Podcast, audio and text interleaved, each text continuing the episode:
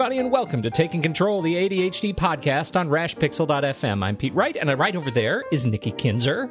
Hello. Hello, Nikki. Hello, Pete Wright. Are you being your authentic self this morning? Yep. that sounds really confident.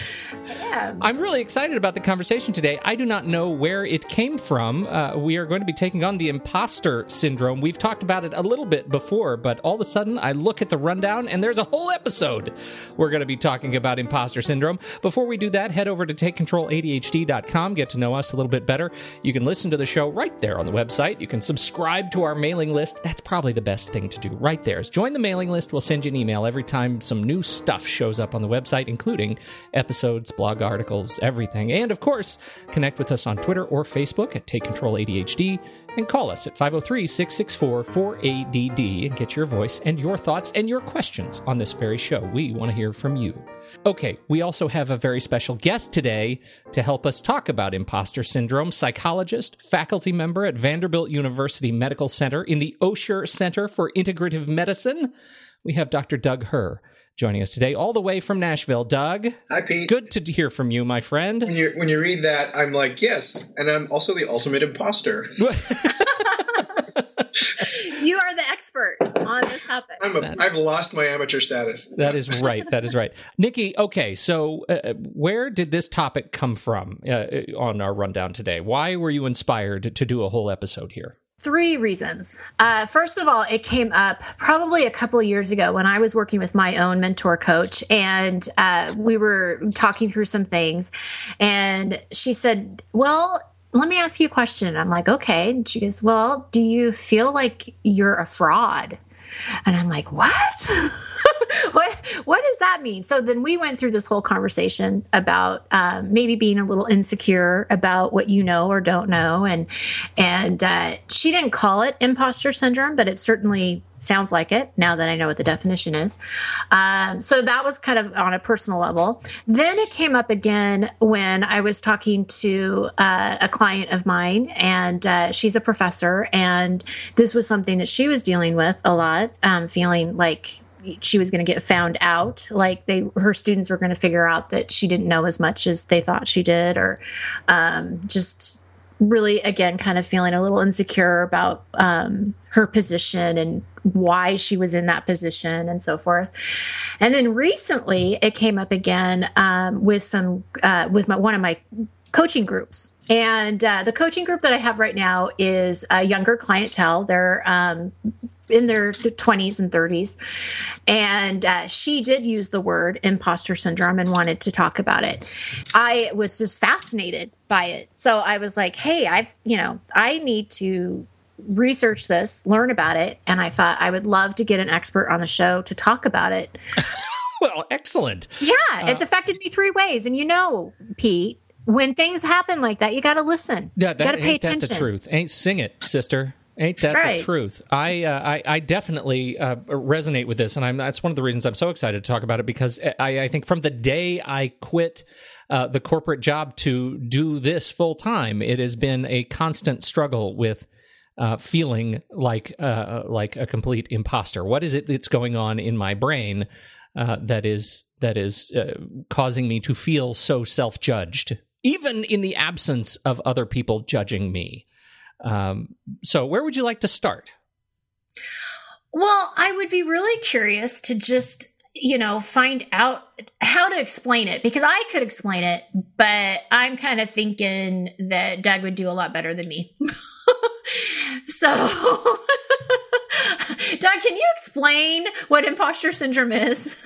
imposter syndrome is when somebody who really is high achieving feels like they aren't high achieving because of their skill, intelligence, and effort, but rather it's just by some kind of fluke. And they're just waiting for everyone to figure that out. You know, with ADHD, you're absolutely susceptible to that. And I won't try and describe everyone's experience, but I know that for me, even, you know, the fact of having my attentional drift happen, you know, pretty much all the time. So I'm constantly trying to tune in again to, you know, what's happening right now because I'll just have all sorts of thoughts about what's happening right now and find them fascinating for a moment and then realize I'm not on the same page anymore. And feel like I'm having to play catch up all the time. I mean, that right there is enough that you want to hide that from people, right? I mean, you don't want everyone thinking that like listening to you, listening to them isn't important to you, right? I mean, that's exactly not true. First of all, so you, you want to save people from from having the wrong idea to, to really be present to what's going on and be engaged in it all the time is a struggle for someone with ADHD. And um, it doesn't it doesn't matter that you love it and care about it deeply. You know, there's there's still the tendency to um, just have your attention be distracted by so many things. I can't tell you. As I was like taking you know the four minutes to prepare for this session so that I wouldn't look stupid. Um, you know, there were like I, there had to be at least six different tangents that I went to explore. Yeah. You know. Yeah. Right. Well, and and isn't that so much? I mean, we we did a show recently, uh, Nikki. How does this this hit you that that uh, on impulse control and and that seems like so much of of kind of what we're dealing with. Like your attention drifts largely because you find it so difficult to um, you know to to bring yourself back to present because there are other things that are fighting so uh, uh competently for your locus of attention and awareness at that very moment. Not that you don't care about the other thing that other people are doing, but that this other thing has come up that is so important. Right, right. Well, and something that Doug said that I that really resonated with me is when he was talking about how you kind of want to hide that. Like you don't want the other people to know or you don't want the person that you're talking to to know that your mind just drifted.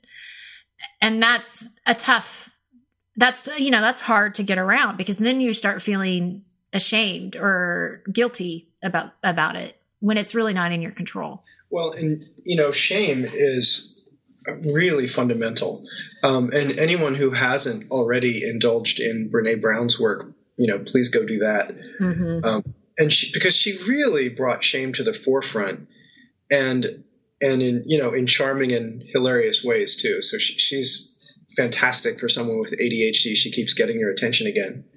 Um, but shame is so powerful and so toxic because it, it really has to do with this thing about myself that I truly cannot change. And if I think that because I have this, you fill in the blank, but in this case, you know, attentional drift is a good way to put it, you know, then I'm not good enough mm-hmm. as a person. That right there is so problematic. You know, shame is is really important because it, it really guides and controls us unless we have a good handle on it. And what it does is it drives our attention away from itself in the background of our minds and that is going to make us more ADHD than ever. Well, so I'm going to I want to talk more about that because it, it, what it sounds like you're saying is I'm in the middle of a situation where I'm already struggling to stay attuned to what's going on, and because I am not attuned to it, I'm shameful about it, and now I'm distracted by my own shame. Exactly, mm-hmm. and the need to hide. I'm sh- uh, yeah, those all those things are sort of in orbit of one another. There are different schools of thought as to how um, ADHD comes about.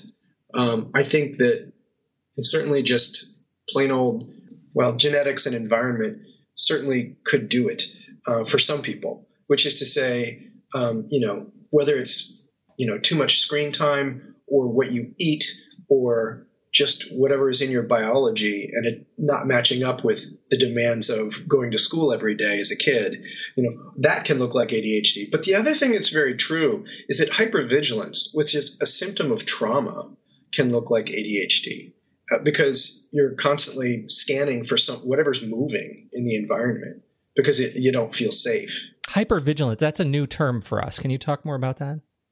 Well, okay, so it's being um, excessively concerned with whatever might be dangerous in your environment. And for human beings, that's often each other, right? and if I, you know, if I like you, I want to impress you, I want to really do well on your podcast or whatever it is, then, um, you know, I can start to, I even say that and I start to feel anxiety about it, right? so, mm-hmm. my, right, that's so easy for that to happen and then that can right there can start a sense of uh, feeling less grounded in yourself, um, feeling less confident. You know, you mix that in with some attentional drift, and you know all of it can spiral really quickly. So anxiety and shame can be a big part of ADHD, um, and social anxiety right? That that is so uh, I, I i think i'm i'm becoming more attuned as you're talking about this to my own struggles with with you know feeling like an imposter. It's this you're absolutely right. And that that hypervigilance is is truly going on. It's this it's the judgment radar that's constantly going out of my brain right? It's and, huge. and I'm feeling pings as people get closer to me as people get closer to writing comments about you know the shows that we do. Like that's always a thing that you're dealing with because you don't want to you, you've got to find a way to accept it and be vulnerable in order to be honest and and operate with some integrity with yourself. But Right. you also that that comes with great fear. It's sort of primal It is primal, and and you know that's I think that's one of the most important things about shame is it's very primal. It's not the smartest part of your brain, right? It's a very powerful part of your brain, but it's not the smartest part, and it's not necessarily accurate, right? I mean, you can be a lot more. You know, we're usually much more critical of ourselves than others are of us. True. Well, and that isn't that at the the core of imposter syndrome.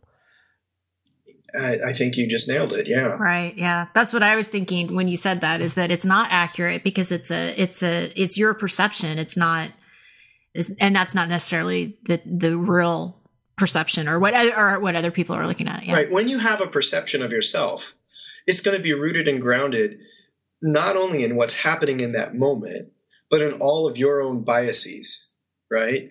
Um, which have to do with your past and your memories. And I don't mean just explicit memories, but also your implicit memories, the kind of memories that happen in your body that they don't show up as memories. They show up as feelings and impulses, and sometimes as thoughts. All of that stuff happening, it, it really colors what we see in the background. It's sort of like it puts it puts the color in our eye lenses.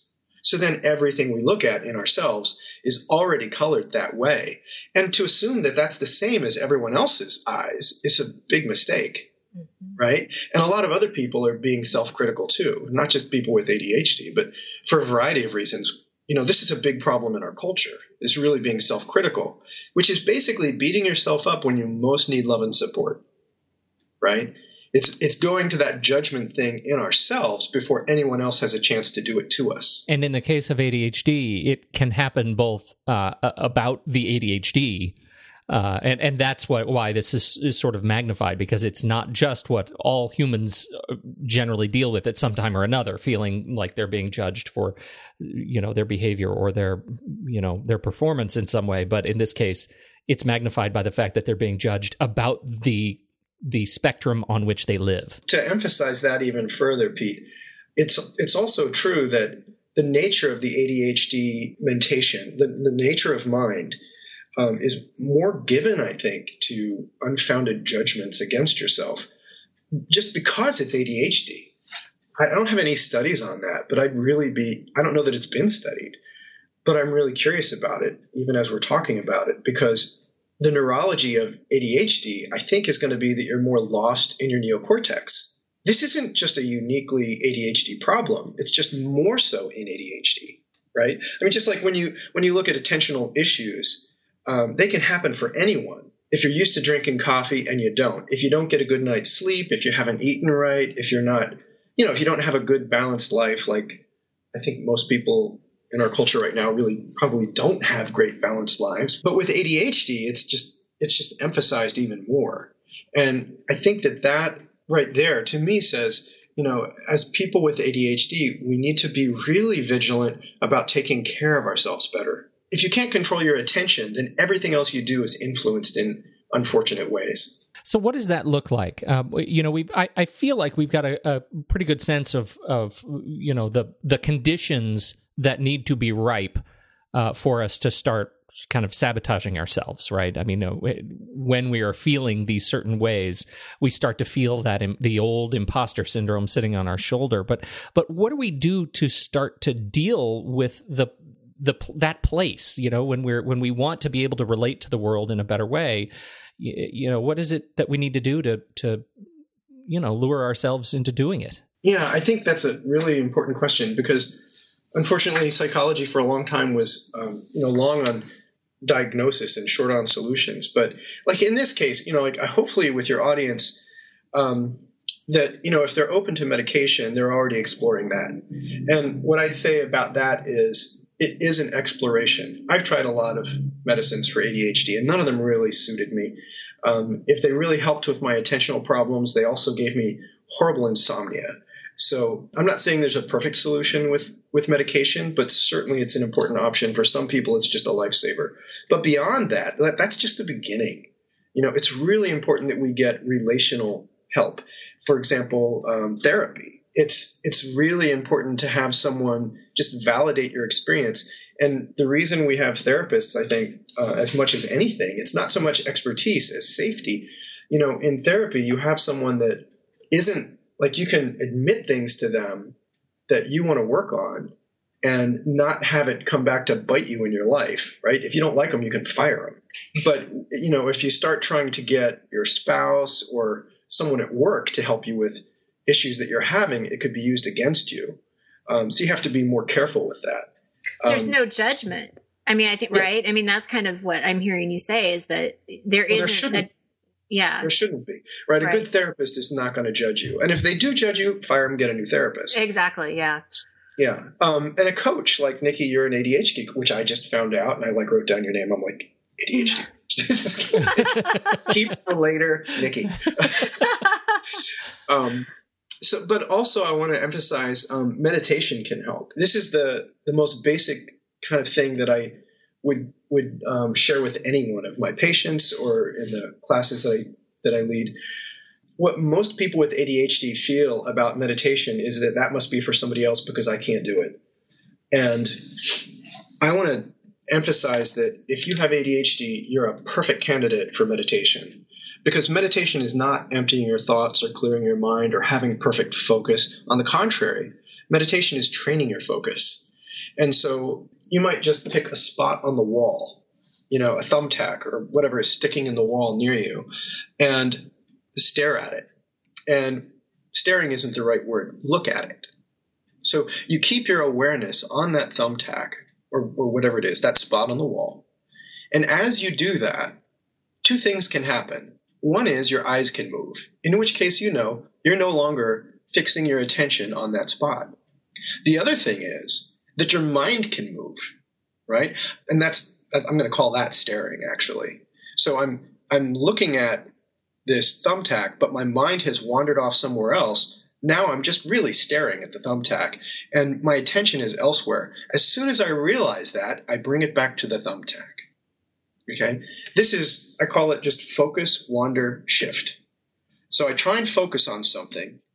And if I'm paying attention, soon I'll realize that I'm no longer focused on it because my mind is wandering off. And then I shift back to that point of focus. Now, this is an experience basically of one, training your attention, not by being good at it, but by constantly catching yourself not being good at it. And that's why if you have ADHD, meditation is a really good thing to do because it'll happen over and over and over and over again. And it's also resilience training because what you're really doing is failing constantly to pay attention, right? And what happens is you get used to failing and you get okay with it. And pretty soon, you're less self critical simply because you get bored of it. You know, in the beginning, you beat yourself up for not paying attention adequately. And eventually, you get bored of beating yourself up. You're like, oh, yeah, that again. Oh, well. And you just keep doing it. So the longer you meditate, I, I really believe it, it's hard to overstate the benefits of meditation unless you're somebody who has like active suicidal thoughts or flashbacks due to trauma, things like that then you don't want to meditate. You just want to get support and therapy and start there. But meditation can be very helpful for your attentional capacities. And then I want to emphasize too that it's not just paying attention. Um, and I picked something boring like a thumbtack, but the truth is, if I can become curious about the thumbtack, so now I'm not just using my uh, neocortex to focus on the thumbtack. I'm also using my limbic system, the emotional motivational center of the brain. This makes the work of focusing a lot easier. If I can bring curiosity to it or wonder. You know, I mean, it sounds crazy to be in awe of a thumbtack, but you know, the universe is in a grain of sand, so why not? You're just bringing your emotions to whatever it is that you're trying to focus on. And the, last thing I want to say about meditation is self compassion is a really important form of meditation. And that's basically just turning non judgmental kindness to your own experience in your own body. And uh, Kristin Neff, N E F F, is um, a scientist who her, her website is self-compassion.org and uh, I would commend that to anyone. There are free resources up there to learn how to meditate um, if you if you go through the drop down menus. Um, another thing that's really useful these days is neurofeedback. Um, QEEG is what it's called. There are other kinds of neurofeedback that are not uh, as scientifically studied, but QEEG neurofeedback is um, has got a great body of evidence behind it for ADHD. What is what is? Uh, can you describe what a, a QEEG? So Q means yeah. Q, EEG is just a yeah. classic old you know EEG, but QEEG um, they use the same leads, in other words, to hook up to your brain, but Q means quantitative. So they actually do um, you know mathematical pretest um, to determine what's happening in your brain, and then take you know very specific actions um, to address it. So I'm not saying it's a silver bullet. You know, there isn't one, but um, for a lot of people, it's extremely helpful. My favorite authors, Hallowell and Ratley or Rately. Oh, yeah. Mm-hmm. Um, you know, driven to distraction or delivered from distraction. Mm-hmm. Great. I think those are these guys are great. Mm-hmm. And one of the things that they say is, um, you know, play, practice a skill and work on mastering a skill, but start out from a place of playfulness rather than a place of pressure. And like trying to live up to your spouse's expectations is not where you want to begin. Right. You know, you have to be able to play with it in a stress-free zone, and um, and you can build skills that way. Um, and they say the one rule with ADHD is find what you're good at and do it. I, I that's probably a good rule for anyone. But I know for years I tried to work on all my weaknesses. And it's not that that's a terrible thing, but it can be it can be a waste of time. You know, living from a place of joyfulness and you know finding what you really are skilled at, which is also you know you feel like you're an imposter because um, you know I just really don't have any skills. Well, that's not true. Um, it's it's really un- we can be really unfair to ourselves. Um, that's a that's it's a great way to put it, and I think that's a, the other. I, I, mean, this idea of the way you are framing meditation. I, I love the concept that you will get bored of beating up on yourself. Well, and you know what I love about it, about what you just explained, is that I think this is the first time, and I haven't done a whole lot of studying with meditation other than what I do for myself. And I talk to clients about it, but th- this is the first time that I've ever heard anybody talk about meditation without closing their eyes. Mm, yeah. Oh no. I mean, that's that's not even where you begin. Yeah, I love that you say that because I practiced while you were talking. I looked at the, um, I was looking at the little knob thing that um, pulls the drapes or the blinds up and down, you know, whatever that thing is, the, the string thing.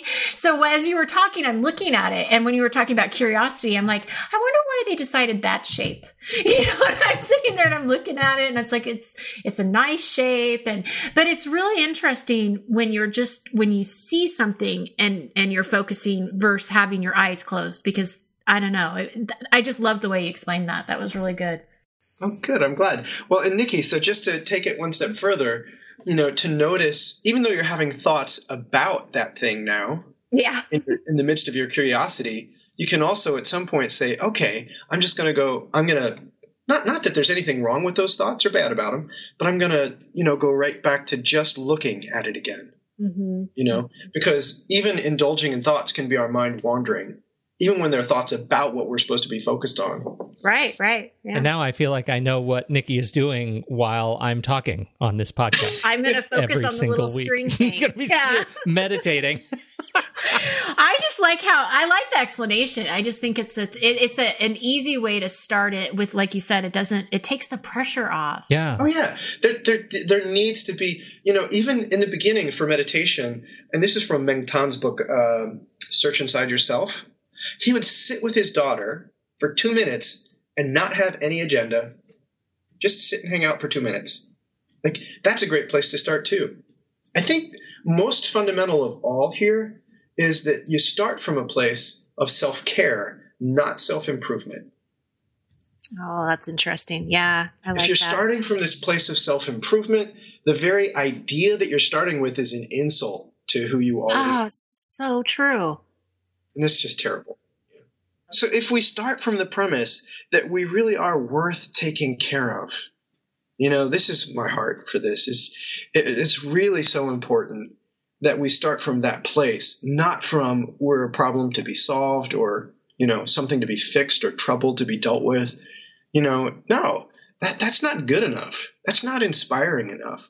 Uh, we want to start with a celebration that you're exactly what you're supposed to be. You're not supposed to be all things to all people. You're not supposed to be perfect. You're just supposed to be a contributing part of community. That means you need support from that community and it needs who you are. More than anything else, you are the biggest gift you have to give to the world. So I don't want anyone to think, oh, I have to improve myself.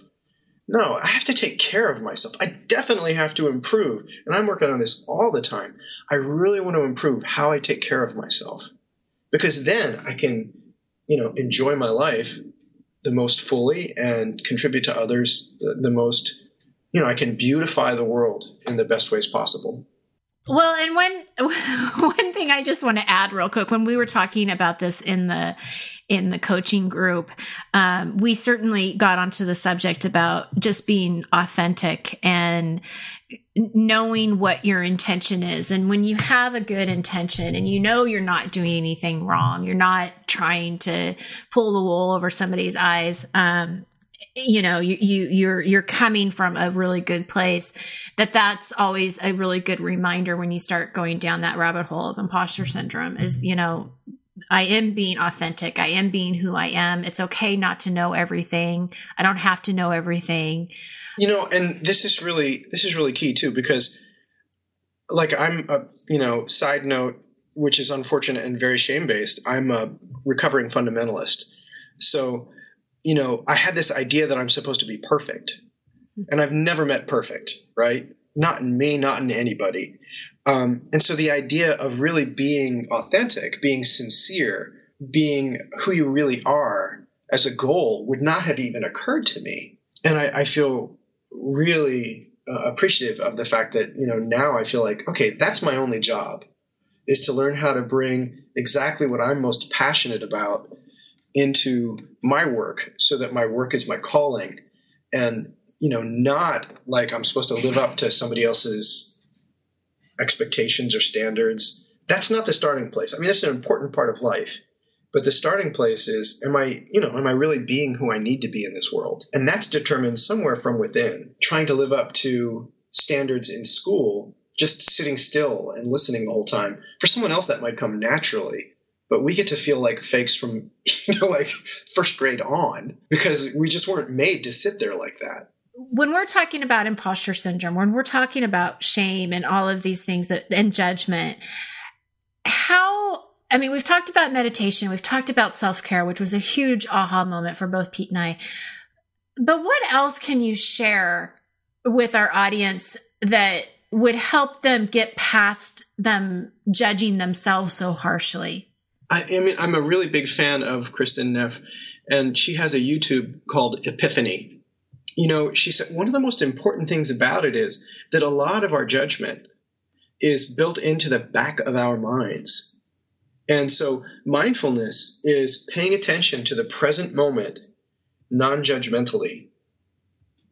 And I really like to say, instead of take non judgmentally right out of the equation, because I'm just going to judge myself because I'm judgmental. And turns out all humans are. It's a normal mental process to be judgmental. But as soon as we notice that we're judgmental, as soon as I notice, let me, let, let me not use that as a like a, a global label judgmental. Let's say, as I'm being judgmental in this moment, when I notice that, now I'm sitting in the place of the witness rather than the judge. And I can start to unpack it. And what's really important to me about judgment is that it's a cover for pain and fear. So if or or it was pain and fear that I had in the past, right? So it's it's a normal process. It arose for natural reasons. Being judgmental is a normal process. So let yourself off the hook. Don't judge yourself for being judgmental, first of all. When we recognize what's underneath that judgment, that's going to be really powerful. That's basically a, a, you know the doorway to enlightenment as opposed to judgment in that moment is to say, wait a minute, I'm using this judgment to avoid feeling something, to avoid thinking something. And by the way, you don't have to believe all your thoughts. They're not all true. They're just who, who knows? They you know they they're artifacts of memory and ideas that your brain had when you were four or five years old or 15 years old. But you can do better than that now. So if you witness these things, realize your goal again, it's not self improvement. You don't have to try and change those judgments or the pain or fear that's underneath it. If you simply be present to it in a kind way and be curious about it. And that's the place where you become more self supporting and, and really self healing. It's a very self healing process. If it becomes overwhelming, that's where you need more support. That doesn't mean you're weak, it means you're human. And that's where, you know, good friends, uh, other people who understand in a support group or a therapist are also very useful. Love that. Thank you so much. Oh, yeah. Thanks for the question. Do I, okay, Pete. Now okay, you can wrap I, I don't want to jump in if I'm. I'm You don't want to be impulsive? Is I what don't, you're saying? I, am way too impulsive. I just get too excited. Well, you know what, Nikki? Seriously, this is. Wait a I minute, have wait to- a minute. now it's you. And now it's me. I want Nikki to talk about what she does. Oh, they know really what I do. They know what I do. I don't. Are you sure? Come on. Well, I'll tell you what. We I will I will certainly facilitate that. But this is about you, uh, uh, Doug, and how you are a first of all a very old and dear friend of mine, and uh, and so I personally appreciate you being here. But I know you have offered something um, transformative to our listeners. So thank you for for taking the time to to do that with us today. Thank you, Pete, and you're very welcome. And you're a hell of a singer too. People don't know this, but old Doug he can carry a tune. You know, I live in Nashville now, so I don't really, I don't really bandy that about because Hey, speaking of imposter syndrome, by professionals. Boy, did you live in the wrong place for that. yeah, no kidding. uh, anyway, this has been terrific. Anything else we have to talk about, Nikki? Are you? Do you want to? Do you have any final comments or thoughts? No, this is great. I hope you'll come back on the show sometime. Oh, me? I would love to. I'm always on the show, Doug. Who else are we Well, I talking know. to? Yeah. No, Pete, I, I I would. hope you'll host next week. Well, I'm going to. Uh, I'm going to go back and listen to all the old podcasts now because I'm excited about this. Excellent. Well, maybe we Yeah. can There's give like you a few pointers. There are a couple. 268 Yeah. them. Yeah, we- kidding? we've got kind to of a yes. kind of a catalog. Uh, Okay, anyway, well then maybe I'll, I'll, you know, I'll listen to about 28 seconds of each one, right? There you go. representative sample. True ADHD style. Yeah, it's a perfect, right. perfect model right. behavior. Uh, thank you so much again, Doug Herr, uh, who is a psychologist and faculty member at Vanderbilt University in Nashville. Go find him there. You can hang out outside his office and bring him lunch. He would like that. Uh, and uh, and on behalf of Nikki Kinzer, I'm Pete Wright. Thanks everybody. We'll catch you next week on Taking Control, the ADHD podcast.